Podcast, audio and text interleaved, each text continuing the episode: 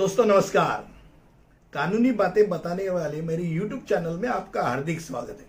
और आज हम जानने वाले सदनीय यानी कॉग्निजेबल और असदनीय, यानी नॉन कॉग्निजेबल ऑफेंस क्या होते हैं?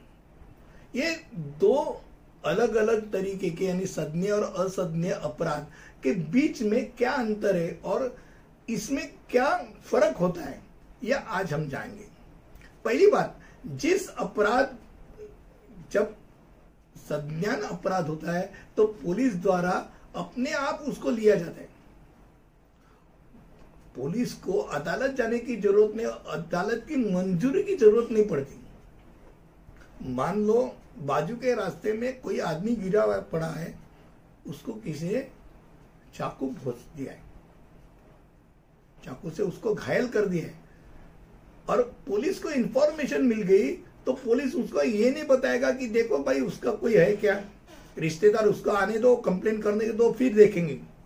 क्योंकि वो दखल पात्र यानी सदनीय ऑफेंस है कॉग्निजेबल ऑफेंस है। उसको उसका आ, जो चीज़ है उसके लिए न्यायालय की प्रतीक्षा करने की ज़रूरत है मंजूरी की प्रतीक्षा करने की ज़रूरत है वो अपने आप में उसको जाके उसको देखना ही है कि क्या है क्या नहीं है।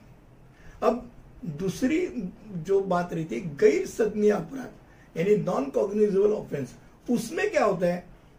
इसमें जैसे नाम से पता चलता है कि जहाँ अपराध में पुलिस को किसी व्यक्ति को अपराध के लिए गिरफ़्तार करने की ज़रूरत नहीं रहती, उसको गिरफ़्तार करने की ज़रूरत नहीं रहती, उसके ऊपर केस करने की ज़रूरत नहीं थी कॉग्निजेंस लेने की ज़रूरत नहीं रहती, फिर कब कॉग्निजेंस लिया जाता है? जब अदालत से उसको बोला जाता है पुलिस को कि भाई इसके ऊपर कॉग्निजेंस लो। अनुमति लगती है किसकी? अदालत की। तो ही इस अपराध में वो दखल अंदाजी लिया जाता है। अब सदने यानी कॉग्निजेबल अपराध में पुलिस किसी को भी बिना वारंट के गिरफ़्तार कर सकते असदनीय अपराध में किसी को भी गिरफ़्तार नहीं कर सकते। उनको अदालत का आदेश लगता है। सदनीय अपराध में जो अपराध है, वो घिरौने अपराध रहते जिसमें बलात्कार हो, हत्या हो, चोरी हो, अपहरण हो, ऐसे अलग अलग जो घिलौने अपराध है, जिन अपराध को नजरअंदाज नहीं किया जा सकता। ऐसे अपराध जिसको इंडियन पिनल कोड में सात साल या सात साल से अधिक की शिक्षा दिए या पूर्ण आयु की शिक्षा दी लाइफ इंप्रिजमेंट दिए, या उसको फांसी की शिक्षा दिए, ऐसे जो अपराध है, वो अपराध, ये सदनीय अपराध में डाल सकते हैं, जिसको कॉग्निजेबल ऑफेंस बोलते हैं। अब गैर सदनीय अपराध।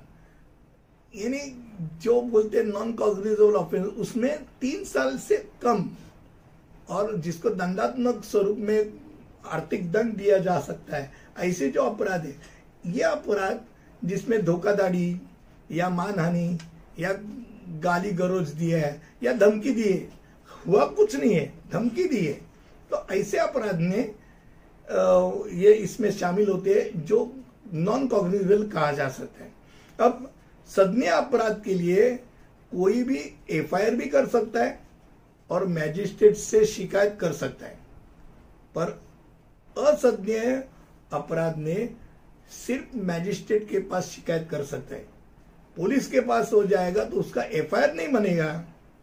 वो एनसी करके लिख सेंगे वो एनसी करके आपको एनसी का नंबर दे देंगे नॉन कॉग्निजेबल ऑफेंस करके उसमें लिखा जाएगा। यानी इसके ऊपर आगे कुछ करने के नहीं करते हैं, वो कौन बताएगा? न्यायालय बताएगा। आज ये दो चीज़ में हम लोग ने फ़र्क देखा। जिसमें सदने और असदनीय अपराध यानी कॉग्निजेबल और नॉन कॉग्निजेबल ऑफेंस इन दोनों में क्या फ़र्क है?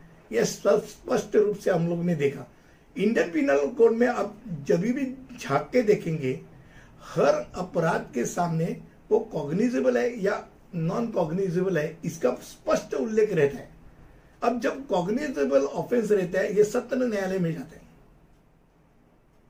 सत्र न्यायालय में उसका मीन्स वो जाता है दंडाधिकारी की, और सही जाता है। मैजिस्ट्रेट के न्यायालय में जाता है, मैजिस्ट्रेट उसको पहले चौदह दिन के लिए अंदर रखो। हिरासत में लो फिर बाद में मामला चलता है कहा? वो चलता है सेशन कोर्ट में, यानी सत्र न्यायालय में।